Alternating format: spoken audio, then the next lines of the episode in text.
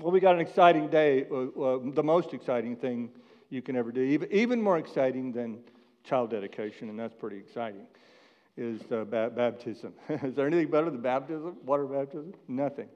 But uh, I do want to give you a message from the Word of God uh, before we do baptize uh, our friends here who are going to follow the Lord in water baptism. So I believe I have some water somewhere. I think that's my water right there, Maxine. If you could bring that to me, we will prime the windmill today by putting some water in it. I believe we have guests here today, and not, I mean, not guests, I'm saying. Uh, uh, I think I saw Carissa standing back there. Carissa, welcome, welcome. And uh, Brandy Gaudette, are you there? Brandy Lee? I'm really glad to have you guys visiting from Wisconsin. These are two former staff members who abandoned us. We love them anyway, right?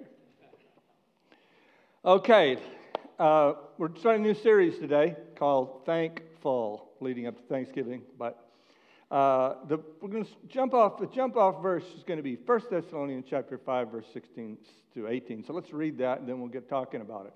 Rejoice always, pray continually, give thanks in all circumstances, for this is God's will for you in Christ Jesus. Now, uh, what is an empty thank tank and why it makes sense? Because I'm going to talk to you today about refilling an empty thank tank. How many of you think you might have an empty thank tank? And I'm thankful. So you're going to see this is more than just about being thankful, which it is about that. But uh, I really thought, I was thinking about this morning. And I said, you know, I need to be in the audience this, for this sermon because I need help with this. So I can't be in the audience and be up here, but to just take everything I say and say, think to yourself, the pastor really needs this. And pr- we're going to pray for him. You know, and, and, and I grew up in a, a, a, really interactive uh, type of church when I was a kid. And, uh, and when I first started preaching, when I was a kid preacher, there would always be three or four uh, older ladies in the congregation who, while you were preaching, they would go, Bless him, Lord. So I need a little of that today. All right? Not, not, because, not because I'm angry at anybody or anything like that, but I need this sermon. I need this message. I need what I'm going to talk about today. So uh, when I point one finger at you, I'm pointing three at myself. All right? Uh, okay, today's sermon is not just a simple call for optimism. I know it sounds like that, and I believe in optimism. Optimism is a biblical concept. Uh, the Bible has the best psychology in the world in the Bible. So we believe in that. We're psychological creatures. We're not just spirit beings. We are psychological and mental creatures. And sometimes we do have to talk ourselves into feeling positive. We have to, uh, we have to see the glass as half full instead of half empty. But this is not just a message about positivism and a half glass full, empty glass idea. But it's a challenge. This is going to be a challenge to embrace a completely different way of thinking. Similar to the first century Christians who consistently demonstrated thanksgiving in joy and praise and thankfulness, regardless of what they were going through. When they, when, when, when they couldn't just create a list of stuff to be thankful for and talk themselves into thankfulness. There are some points in our life when we just can't talk ourselves into being grateful. There are some points in our life where we just can't count our blessings. We always need to try, but with some points it's beyond that, and that's what we're going to talk about today. The early church demonstrated this joyful praise, this gratefulness, advertising the hidden reality of Christ's dominion. Someone said joy is the inner knowledge that Jesus Christ is triumph in all things, triumphant in all things. I remember talking about um, counting our blessings and the joy that can come from that at times in our lives. I can remember it was probably probably around the year 2000, 2001, something like that. I remember uh, it happened, something like this happened more than once. But I mean, everything was going so great. And, and uh, I remember one day in particular, I remember driving off the parking lot and saying, God, I can't believe I get to have this job. God, I, I feel like pinching myself. I can't believe I get to do this. This is so amazing. And some of you remember, some of you are around, you remember those days. Most of you don't know about those days. But some of you remember those days. I remember we had, uh, we had a thing called 40 Days of Purpose. And we were running about 75, 70 or 75 people coming out on a Wednesday night Bible study. And we, we went to over 300 people going to small groups like that during this campaign. And uh, when I would go look at the uh, finances of the church, we had this enormous cushion. We were packing out the gym. We were meeting at the gym at the time. And that's where I was at. I was, I was at a count your blessings thankfulness stage. You know, I was at count my blessings. Isn't God good? I mean, the, the American dream has come to pass in my life. God is good. God is on the throne. Jesus rules. But what is described in 1 Thessalonians 5:16 is not just someone counting their blessings. That's what I was doing. Those good fortune will not keep your tank full of thanks. Life is too complicated. Political systems are too corrupt. Humans are too fickle. And nature itself is just too volatile and unstable. Look at the current events. Today, we're still reeling from October the 7th when terrorists from Hamas, Palestinian terrorists from Hamas, attacked a music festival in Gaza,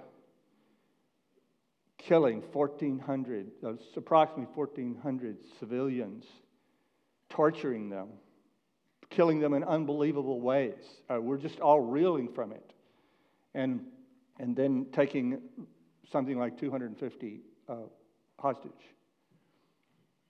And those type of situations, especially, I, have had, I've had to block out some of it. I've had to not watch some of the videos because it's just too stark and too, too difficult. uh, also, just the political polarization that we're in right now. The political polarization is not, nothing I've ever seen, you know?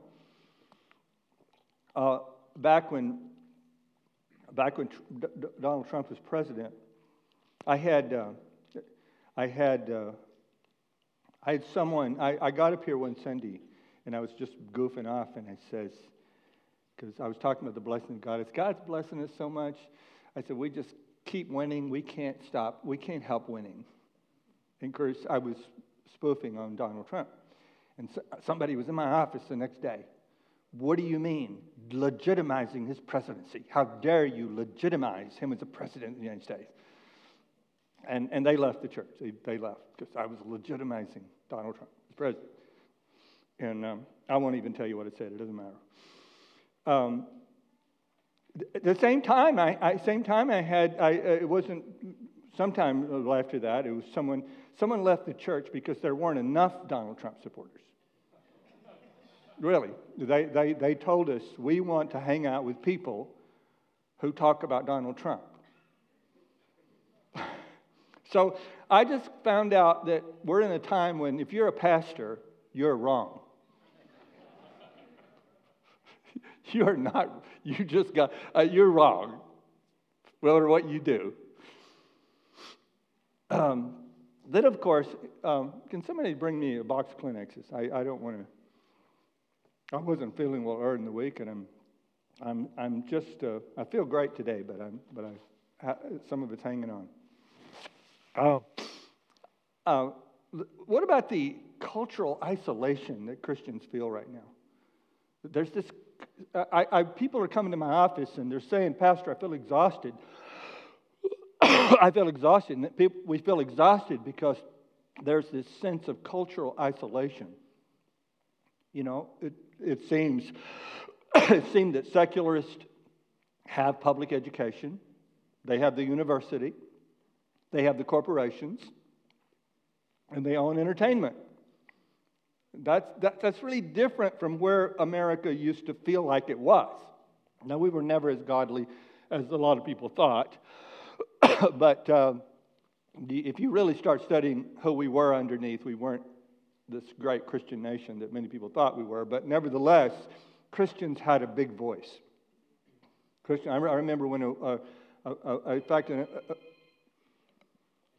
an Assemblies of God evangelist was on the cover of Time magazine, and he was said to have, he was said to be the most listened to voice in America. That was during an era that I lived through. Well, that's not the, that's not the case anymore. There's, uh, there's great inroads, and secularism has made a huge inroad into the church now as well. So we're experiencing that stress. And then there's just that feeling that everything's out of control. I remember right over here a few months ago, a guy says to me, Pastor Phil, seems like the bad guys are winning. Constantly, the bad guys are winning.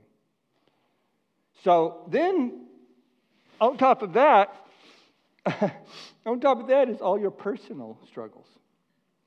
On top of that is children that are not doing well, divorce, cancer, all kinds of stuff that has happened to all of us in one way or another. There's all the personal stuff. And, and you, you come to this grim discovery that amidst all the wonder and beauty that there truly is in the world, and I don't want to say that I don't see that, all the beauty and wonder and wonderful people, and so many of you are the wonderful people that are sitting here in the congregation this morning and who've been so loving and so kind and so amazing. And amidst it, though, you come to this grim discovery that the Buddhists kind of had it right that life is suffering. That life is always has a certain amount of suffering. And, and, and the only way to get through life is to find something worth suffering for. Find out that your mission in life is actually worth the suffering. But, I, but I'm telling you, just, just figuring out that I'm doing something worth suffering doesn't bring you a lot of joy. it doesn't bring me a lot of excitement. So, at least it's, it really stinks. My life really stinks. It's really hard. It's really difficult. And I'm really getting kicked around. But it's all worth it because I have this goal that I'm reaching for, you know? I believe God has something better than white knuckle, gripping, hanging on for dear life, waiting on the end. What does our text say? What does our text say? Rejoice always. Rejoice means to brighten up, by the way, in the Greek. Pray continually, give thanks in all circumstances, for this is God's will for you in Christ Jesus. God always has to remind his people not to settle for a thankless life. Psalms 137 4 is an amazing verse. It says, How shall we sing the Lord's song in a strange land? Now, now that scripture was written about Israel when Israel, as they've had a history of suffering, and, and, and and, and just read the Bible, you know they're, they're not colonizers. That's the most ridiculous, incredible idea that's being promoted around our college campuses and around the world that they've colonized. I mean, they are the indigenous people in the land of, of promise. And, uh, but anyway, this is one of those occasions when they've been attacked, and, and, and the whole nation, just about, has been transported to Babylon. They've been taken captive in Babylon. And, and yes, it had to do with their disobedience to God, but nevertheless, they're in this situation. And, and their captors and their abusers start to taunt them and say, Ha, come on, sing some songs for us. Take your harps down from the tree where you've put them up in the willow trees. Take them down and sing for us and dance for us and sing some of your songs. And their response was, How shall we sing the Lord's songs in a strange land? The point of Psalms 137 4 was not that God was demanding the Jews sing his praises in Babylon. That wasn't the point. They were being mocked by their abusers. To be sad at that point was, to, was a holy thing for them to be sad. They were actually correct to refuse to take down their harps and sing songs of praise. But the Messiah, their Messiah, and our Messiah, in a conversation about being filled with living water, by the way, to an empty Samaritan woman whose tank was empty, reveal that he was consecrating in the New Testament, under the new covenant, he was consecrating our bodies as sacred centers of worship so we can now sing the songs of the Lord in a strange land. John chapter 44, verse 21 23. Believe me, dear woman, the time is coming when I will no longer, it will no longer matter whether you worship the Father on this mountain or in Jerusalem. You Samaritans know very little about the one you worship, while we Jews know all about him. The salvation comes from the Jews, but the time is coming, indeed, it is here now, when true worshipers will worship the Father in spirit and in truth. The Father is looking for those who will worship him. So, what, what I'm talking about at this point is recovering your thankfulness, recovering your joy, recovering your praise when you're in Babylon. When without Jesus, there would be no praise. Without the accomplishment of the Son of God, on the cross with his resurrection, his ascendancy to the throne of God, and the fact that he will triumph in all things and is triumph in all things, and he has the ability to do something spiritually supernatural in your soul that will cause praise to come forth when you're in stocks in a prison at midnight. We had uh, baptism orientation a few minutes ago, and I don't know. Uh, we had in, in the classroom one there, there's some actual stocks that, that's on the desk. I don't know what those are doing there. Is this what you do to students now? I haven't been over here much. and and uh, I believe it was Chase, uh, uh, one of Jen's kids. He comes and finds me out in the hall. He said, Is that going to be part of the baptism? no, no, no. We don't. We don't uh, we don't demonstrate the punishment of sin before we put you in the water. Christ took care of that, Chase, on the cross. That's why we have a reason to rejoice. Now, if you go back to the, our text and you go back to Thessalonians, Thessalonica, I, I won't, I won't chronicle all of uh, it's, it's all on my notes, but I'll skip over some of that. But you you go to uh, uh, 1 Thessalonians, I mean, Acts chapter 17, and you will see that Thessalonica was a volatile place. Apostle Paul had to leave there early because of a riot. He seemed to have revival or riot wherever he went. And he had to leave there early. And uh, all the Christians there were new Christians. They were just coming out of idolatry. And let that sink in. But by the way, every sin that's challenged, I, I, I got to say this. I got to take a side trail and say this. Because a lot of people uh, are looking for uh, utopia in a church. and I always remind them read the epistles and read of all those horrible sins that Paul and James and others talked about and warned people and told them they need to stop doing. Do you think that was written to the culture? It was written to Christians. All those sins that are being told that people need to stop, and all this stuff that was going on was all written to church members. I, I thought that would mean more to you. it always means a lot to me because it, it encourages me. So don't be so discouraged, Phil. God's people are a work in progress, as you are. So, although the Thessalonians were also worried about the end times, like some of you are. They were worried about the end times and when Christ was coming. And uh, then there were issues of people in the church who didn't have a good work ethic and they weren't contributing to the needs of the community. There's bad news and, and there's bad news. I got bad news and bad news for you. The world is not going to keep your thank tank full. And you say, well, what's the bad news? Neither is the church. You're going to have to discover a relationship in the will of God with, with Jesus Christ that transcends what everybody does and everybody thinks. By the way, we can. Tr- we, we, by the way, tr- tr- trouble can empty your tank, but so does prosperity. So does success. Hosea 13, 6 says, When I fed them, they were satisfied. When they were satisfied, they became proud. Then they forgot me. So you're kind of stuck. I told you it wasn't going to be a count your blessings kind of a sermon.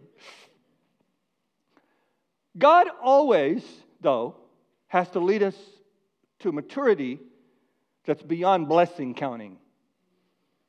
Give thanks in all circumstances. I'm going to read it again. For this is God's will for you in Christ Jesus.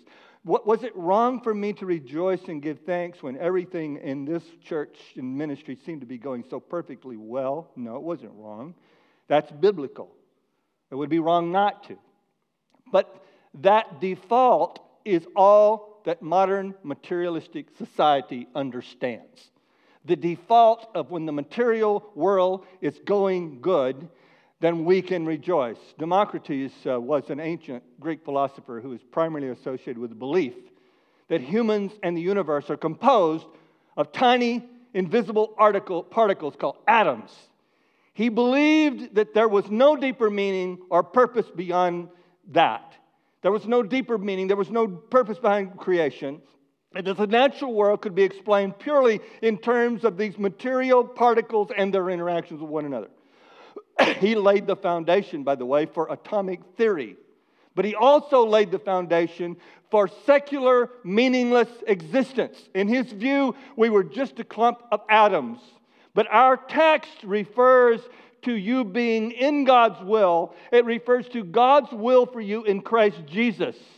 It refers to something higher than the material world. It refers to my Creator Jesus. It refers to my Redeemer Jesus, and that I am a part of His eternal plan, and something incredible has happened to me that I've been saved and, and born again by the Spirit of God, and I've been transformed to sit with Christ in heavenly places.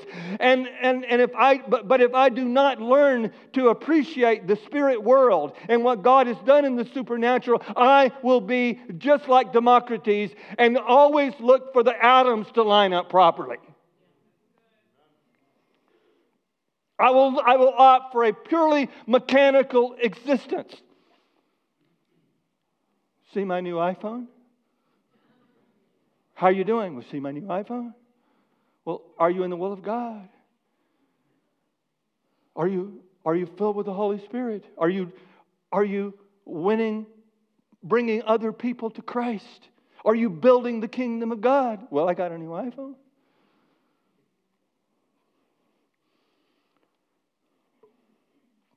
We have got to be open to a profound transformation of our perspective. It will not rob us of continuing to count our blessings, but as a path to thankfulness, it will create emotional stability. You will stop going up and down with the material world. It will ground us in the purpose for which we were created, which is to enjoy God and glorify Him forever.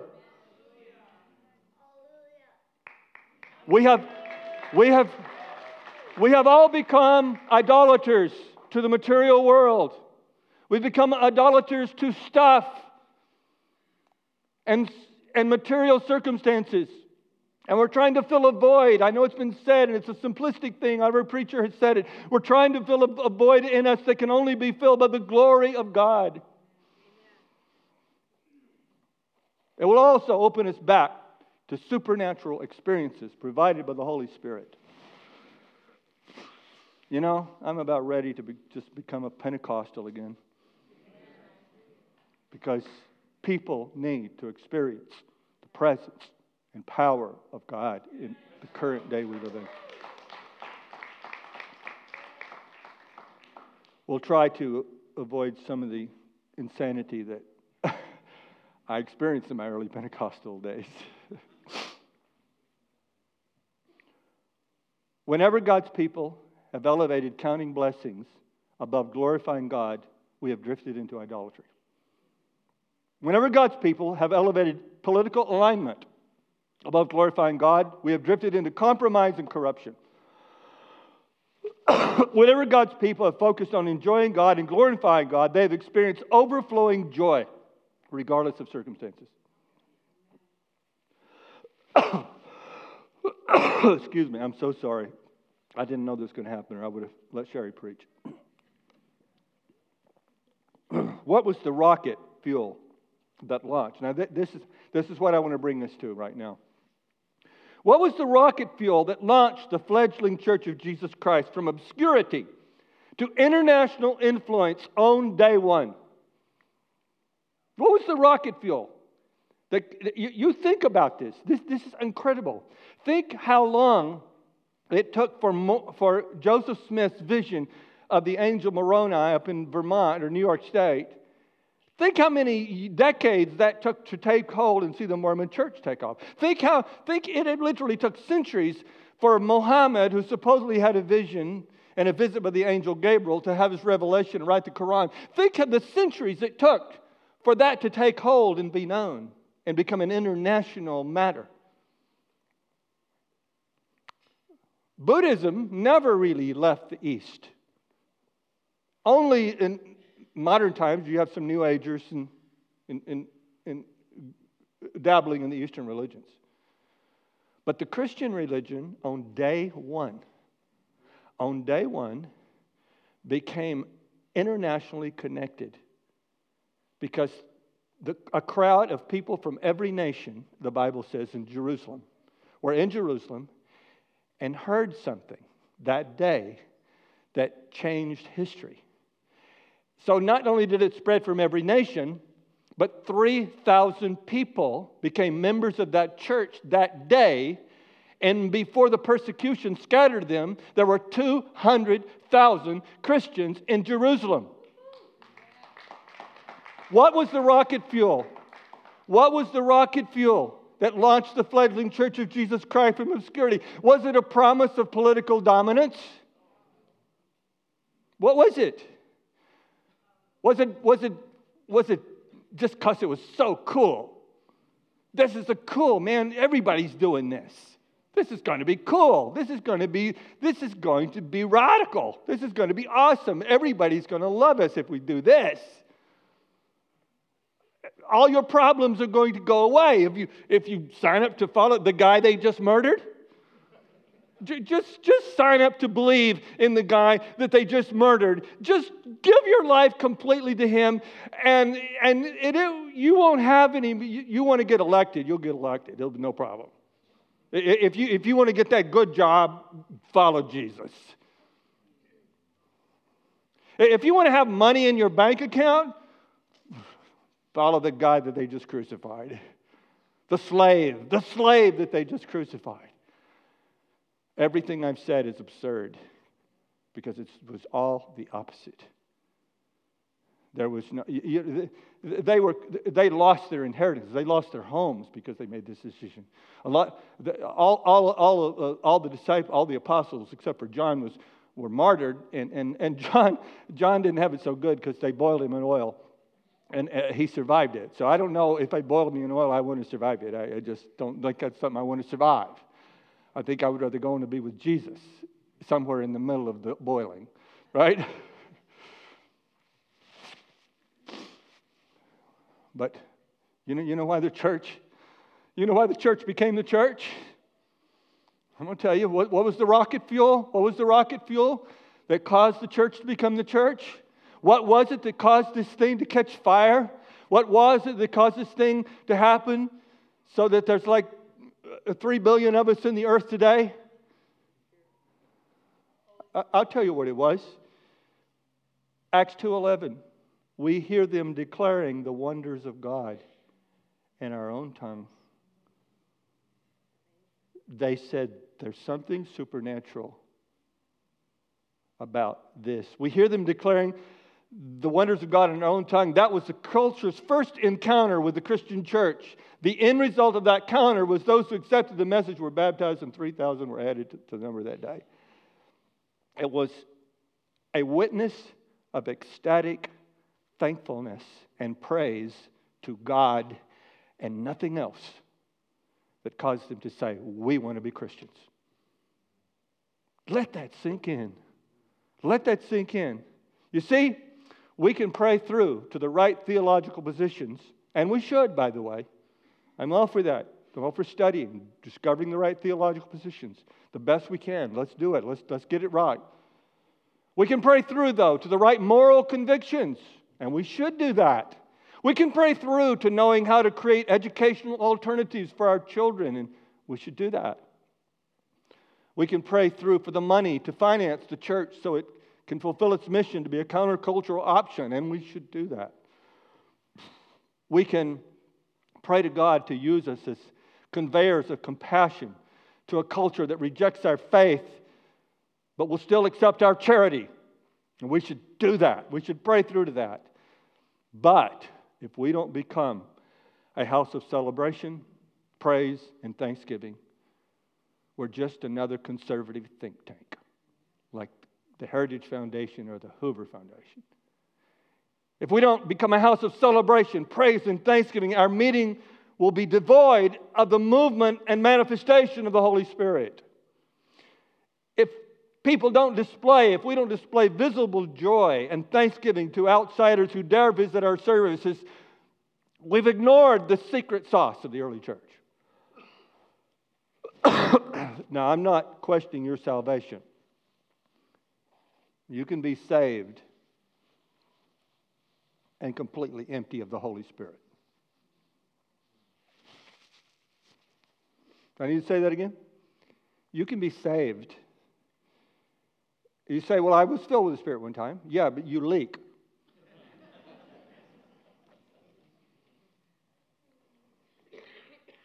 so, the waters of baptism here that we're about to have celebrate right now is celebrating our being transported into a transcendent kingdom that transcends our material world, that transcends all of our problems, that transcends everything that this world has to offer. And that does not mean that we should be weirdos who don't enjoy this world. That does not mean that we should not give thanks for good food and good celebrations. We had a wonderful wedding celebration last night in Norwood with, uh, with, with Hope and, and what's his name? Andrew, Andrew. He's on our board, so I should really remember him. we had a wonderful celebration. The food was good. People were dancing, and I didn't, I didn't ever get around to dancing. I should have, but I didn't. Great. Enjoy life. But the gospel is a transcendent gospel. The gospel of Jesus Christ is a transcendent gospel that transcends the earth, which is why early, the early church, that in most respects that I can think of, had it worse than we do. And I think we have it, we think we have it bad right now, and we have it different. There are some difficulties. But there was an unbelievable joy that characterized their worship, and it was attractive. So, conclusion this water baptism is a means of celebrating our being transported in the kingdom of God to sit together with Jesus Christ in heavenly places. In the presence of the Father, and the Bible says, in his presence is fullness of joy. And at the right hand, or at his right hand, pleasures forevermore. When there's not fullness of joy in your kitchen, or your living room, or even in corners of your church. There is fullness of joy and pleasures forevermore at the right hand of God. Maybe you need to visit the right hand of God. Maybe you need to take a visit to the throne room this morning. And who knows? Maybe you'll find out your earthly problems aren't so bad. Amen? Well, I want to invite. Uh, Amanda Smith, the prayer partner, is going to help me out right now. We're going to we're going to baptize some folks in water and celebrate the transcendent kingdom.